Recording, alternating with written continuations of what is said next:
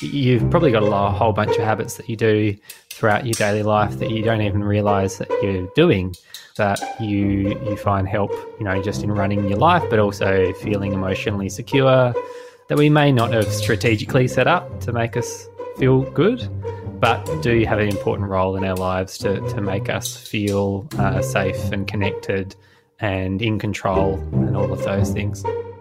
What? Wait a minute.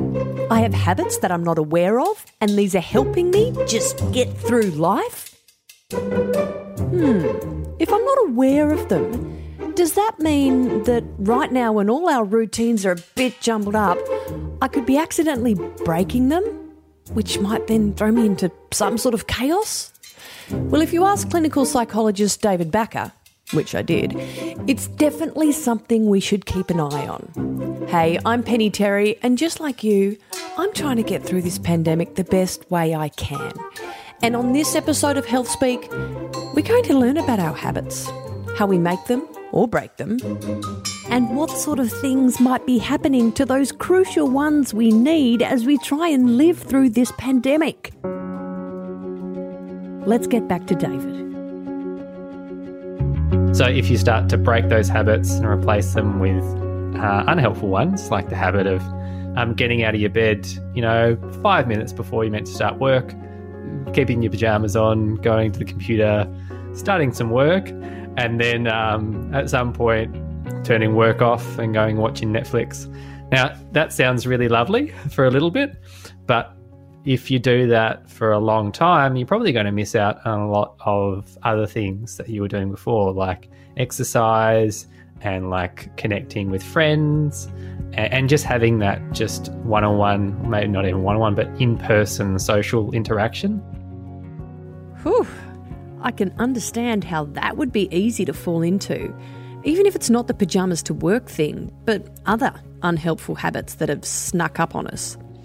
Talking to David helped me to understand how easy it is to start stopping doing those little things that help us get on with life. And it's not like we plan it, but maybe we need a plan to fix it. David's got some tips and even some apps that might make up part of our plans, which we'll get to.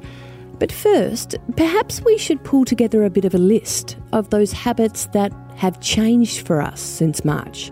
The helpful ones and the unhelpful ones. Perhaps there are habits around exercise. I didn't exercise. I without the envi- this environment, yeah, I, I don't cope, um, and I can't exercise at home alone. Do a lot of walking and gardening. So they were good habits. Good habits. I didn't have actually have any bad habits. How did you go with habits around food? Bad habits, cheese, and and the second one, cheese, and the third one, wine. mm-hmm. That's a very familiar habit around the nighttime routine.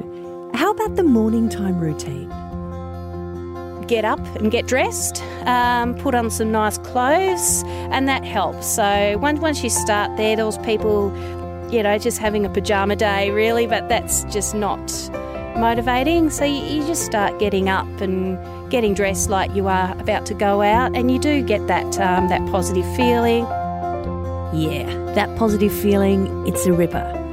I also get, though, that in some cases, a positive feeling might not be enough of a reward to help us create the habits we want around work or screen time or family time. So, what do we need to know to make the good habits stay and the bad ones leave? Another familiar voice from last episode is Caroline Thane. Caroline is a mental health clinician who says if we want to form or maintain good habits, we do have to have a look at the reward loop. So, when we think about a habit, it can be helpful to think about three parts of a habit. So, a habit's formed through a cue in your environment, the actual routine, and then a reward. So, sometimes it can then be tricky to, I guess, change um, behaviours or habits because of that reward loop. And I think the ones that have been rewarding have, I think, for a lot of families, been connection.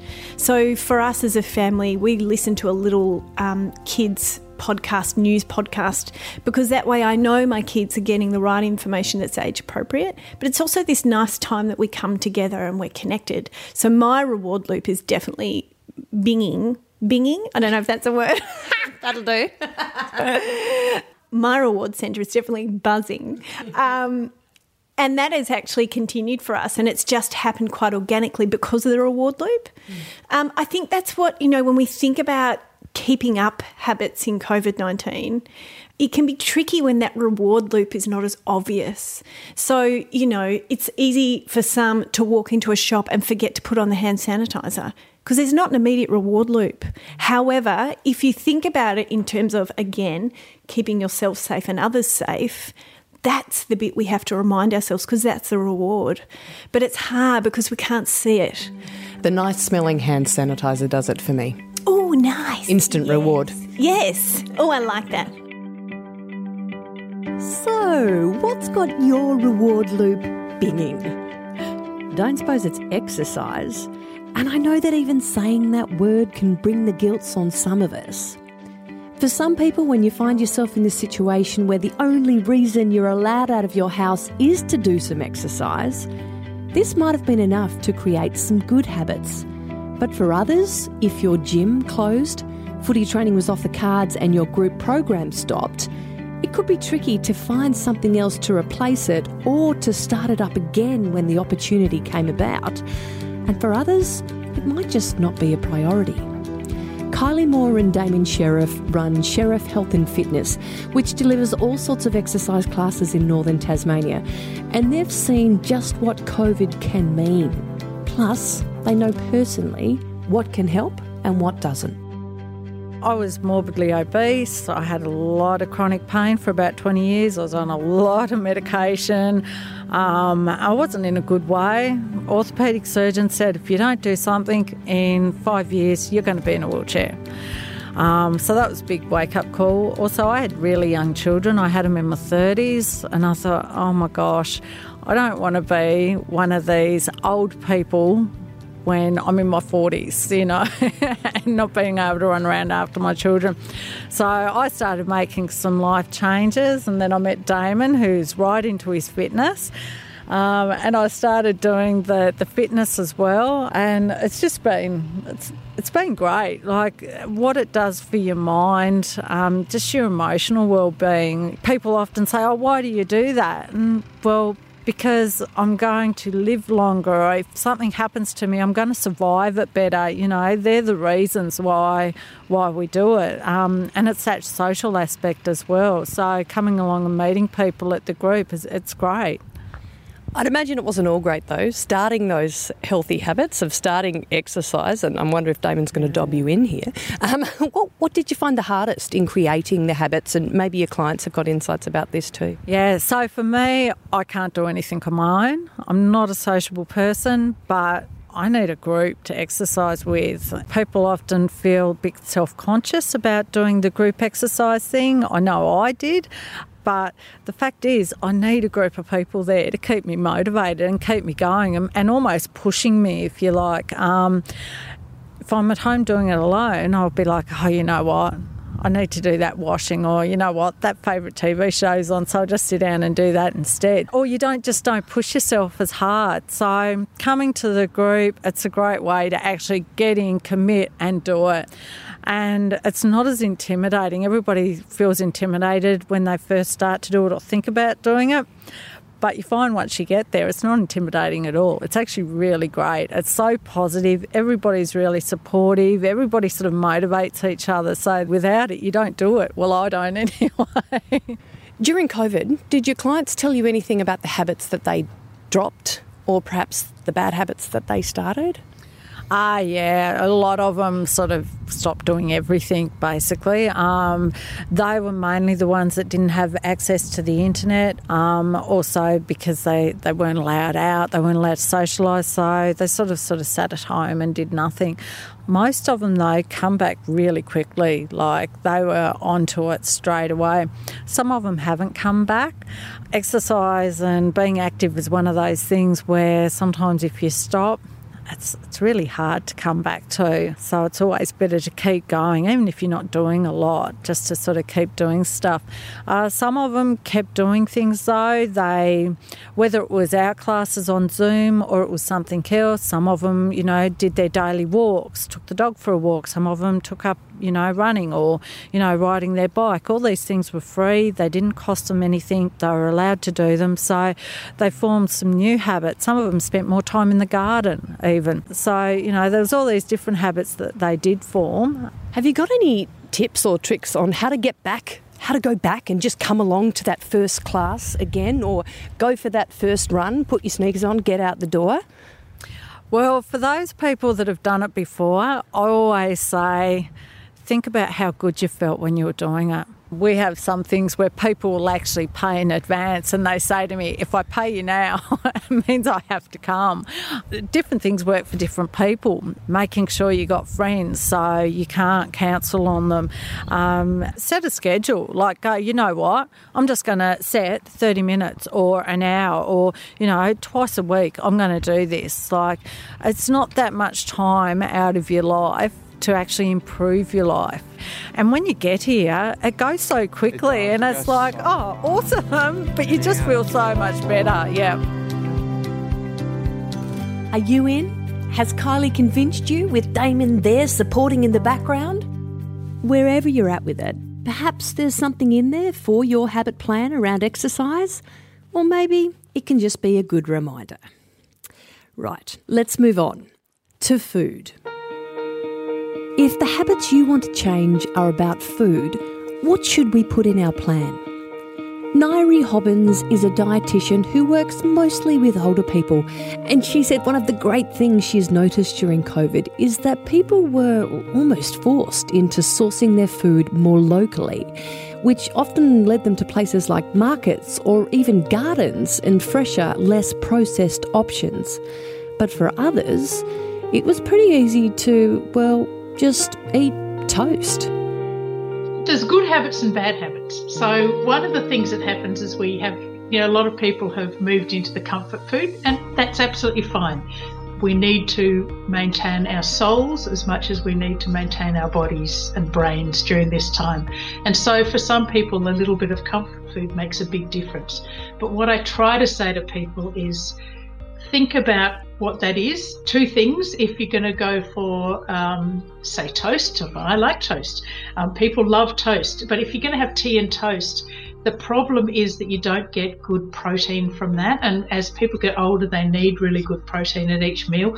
So have your toast, but think about a way to put a lot extra protein into it. So either you put peanut butter and you put a lot of peanut butter, nice and thick, or cheese, or you have you know, a boiled egg with your toast, or if you can't cope with that, if you really desperately want your Vegemite, that's fine. So have a, a coffee and throw a couple of big spoonfuls of, say, skim milk powder or something. So you're boosting up the protein in the drink you have with your tea. For older people, particularly, and I'm talking about people, say, 60s, mid 60s on, particularly, it's really important to always get a protein in every meal. So thinking about your opportunities to have that is one thing. So you find your protein foods and you add them onto your toast, or you, or you make sure they're beside that at least in the meal, or you have a piece of cheese with your toast on the side. Is there kind of an easy guide so we can work out when we're shopping or when we are preparing meals what is protein? So, so the sort of foods that are protein foods, all animal foods pretty much meat, fish, chicken, cheese, any dairy product is protein. When you come to dairy foods, the more water you have in something, the more it dilutes the protein. So, for example, dried milk, of course, is very high protein. You come to cheese, which is a little got a little bit more water. That's high protein. Yogurt has got good protein, but it's got a bit more water, so it's a bit diluted. And then milk itself has good protein again, but it's got a bit more water again. So all the dairy foods have got protein, all the meats, all the fish, all the chicken, eggs, and then the vegetable protein foods are soy foods, um, that Quorn product, which is actually a mushroom type food, lentils and chickpeas and all those beans, nuts and seeds, all those things contain protein.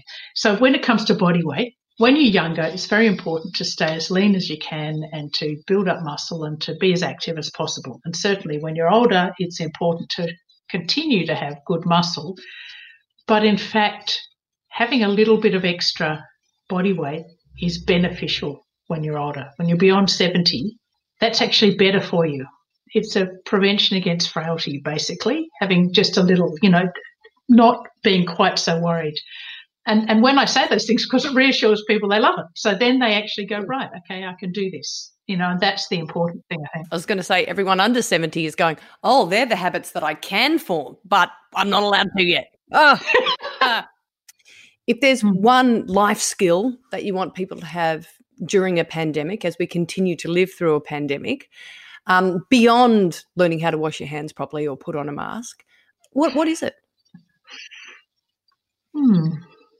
I think it's learning that resilience, looking back to what your grandparents did if you're younger, or your parents if you're sort of somewhere a bit older, whatever, looking back at what they might have had to do to actually get by. You have to um, make do with things if you can't get out and about and get the food you want. Um, we, you know, lots of nurseries sold out of seedlings very early. You should all be harvesting those foods now.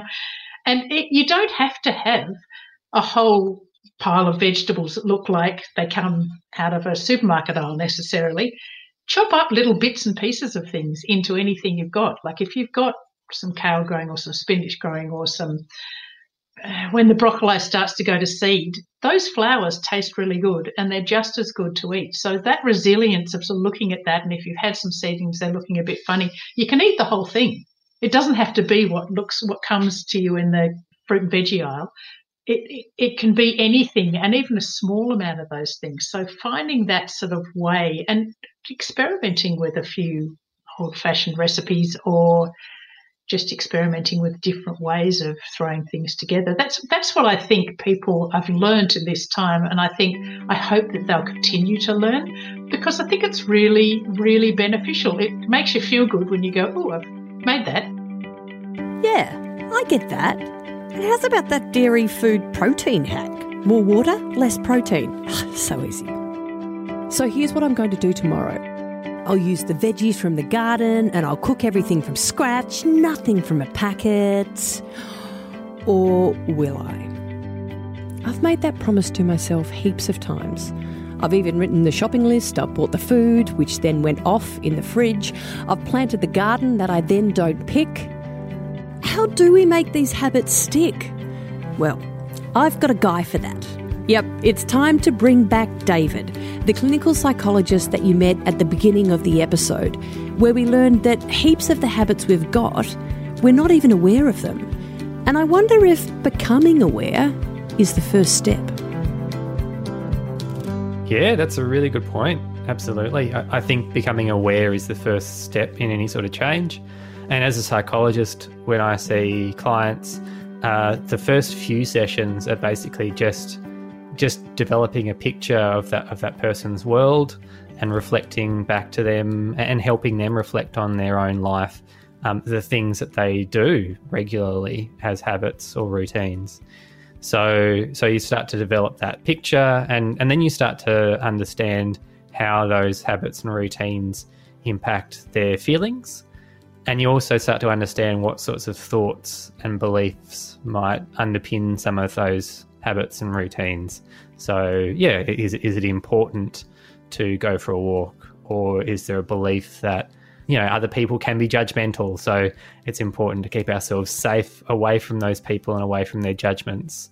Or is there a thought there um, that that work is one of the most important things in their life? So they devote a lot of time to work, um, but they don't necessarily prioritize other parts of their life, like their friends or their family or stuff like that.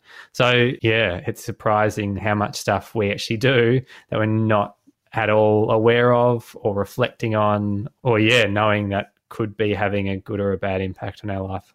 That's exactly what I'm worried about right now. my anxiety levels about what my habits might be, I think, have just risen. But what what what are the tips in recognizing and uh, I guess you said writing these things down? How do we go about that? Yeah, well, that process of self reflection is going to be really important. You can do that a number of different ways. I mean, you can self reflect just by talking to someone about what's going on. Um, that's what we often do with our friends and partners and family and stuff. But there might be an even better way of self reflecting um, by, by keeping a diary of the sorts of things that you do, but also maybe even keeping a diary of a journal of the way that you feel over time. So you might be able to see that when you do go for a walk or a run, uh, you feel pretty good for like the next couple of days. But when you when you work long hours until you know seven o'clock at night, then that might have an impact on the way on how stressed or anxious you feel for the rest of the week. Um, all of those sorts of insights can be gained through a process of journaling or or using an app um, can be can be a great place to start. Are there some particular apps that you'd recommend with um, creating good habits? Yeah, so for good habits, there's a whole bunch of apps out there. One that I would particularly recommend for young people or for people who are into like video games where you like battle dragons and stuff like that is called Habitica and it's also available on computer. So if you just have a computer, then that's fine. But basically, that's a great app for making a whole bunch of daily habits that you do, but also like um, just habits that you might do from time to time, and then also having a to do list. And then as you complete those habits or those daily tasks, then you get little rewards for your little character Uh, so Habitica is a great one, but there are also a whole bunch of other apps that are based more around the idea of completing streaks of so like not breaking the chain, trying to do the same thing every single day. And so there's an app called Streaks, which I believe is available just on Apple, but there are also a whole bunch of apps that um, you know iOS and Android that do a similar thing. And it, it's just a, basically a checklist that repeats every single day, but it's a nice way to reflect on whether you've managed to do that thing every day or whether you've had a bit of a lapse here and there or starting small is a good place to go though as well. So like just picking like one or two things that you want to start every day. If you put like six things like you know go for a run and like you know paint the house and like if you you put all these really big things in there it's going to be you can't you're not going to be able to like achieve them. Well just on that what do we know about how long it does take to either form or break a habit a rule of thumb is about a month, but it really varies depending on how many rewards and types of reinforcement you're using. Um, you know, if you've, if you've got a partner who's like a really like uh, diligent, organized person, and you ask them to remind you every single day, then it might be much easier to adopt a new habit. But if you don't use a diary and if you don't give yourself a little bit of reinforcement, after you've done the done the thing. If you don't set up the systems around you to keep that habit going, then it may take much longer. It might take a couple of months, and there might be lapses here and there where you know you go away on holiday and you stop doing those meditations, or you you stop writing in your journal, and then when you come back from holiday, you just don't start it again because you didn't put you know you're not in the habit of doing it it's it's an ongoing process maybe even like every week or every few days just checking in with yourself and seeing if there's any sort of systematic um, reinforcements that you can put back in place that idea of having reinforcements or rewards uh, for when you do maintain a habit what are some good ways to get reinforced or to reward yourself if you do do the thing yeah, so I mean, a lot of people just go straight to chocolate. I think I think that's used that's quite often. Absolutely, yeah, yeah, yeah. So another sort of reinforcement that you might use apart from food would be praise. Did you see how good I am? I did the washing up for the third time today. in a row. And then the other person being like, "Oh yeah, no, very, very well done, absolutely." Is that what I meant to say? I see you. I know you. Validation. Yes or you can be able to um, you know praise yourself like give yourself a little bit of a pat on the back. So a- another little psychological strategy that, that we help people often with is making a list of the three things that you've done well in the day or, or just three things not not the three things. And so if you're able, able to praise yourself for doing those three things three habits then you can feel a little sense of achievement and uh, reward about yourself and feel like you've got a bit more self-esteem so so yeah food praise there's lots of uh, evidence to show that if you put really powerful um, dissuasion tactics in there as well that, that, that can help. So uh, when I say that, I don't necessarily mean punishments. So, for example, some people who really want to quit smoking decide that they will pledge like a decent sum of money to an organization that they really hate if they start smoking again. So there was a lady who in the United States quit smoking by telling herself that every time she had a cigarette, she would donate $10 to the Ku Klux Klan and she, and she she held herself to that commitment. Like you know, she told her friends and family, like if you catch me smoking, tell me that I have to pay the money. Um, and she stopped. Like cold turkey, never went back because it's it's such a powerful emotional tool. Like the disgust that you might feel about about donating money to a cause that you really don't agree with uh, mm. is is very powerful motivator, and, and it might start to be paired to the behavior that you want to stop doing. So mm. every time you go to you know reach for the cigarettes, you feel that pang of oh, like oh, that really that really doesn't sit well with me on a moral level, and you put the cigarettes away. So so any any little strategies you can find. Right. So we've got a few jobs, don't we? But as David says, let's not try to do them all at once.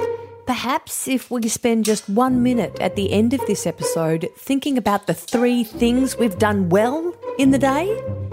And look, if that's not smoking or not wearing your pyjamas to work, well done you. But if it's having cheese on your toast, well done also. And if it's subscribing to this podcast or leaving us a review, gold star. That is a habit that I want to see more of. Something that I do make a habit of is letting you know what's on the next episode. Here's a clue. It's when you're dropping into the coffee shop and, and smiling and having that exchange with someone. So it's the regularity of that contact and perhaps going beyond the smile and saying, how's your day? How you going? And I know at the local cafe that that's happened for me. And now I pop in and I'm I'm the regular and I'm like, oh, how did the you know how did that workout go that you were telling me about yesterday morning? And are you going to keep going with that gym membership? And you and you get that extra depth with the relationship, and that brings quality.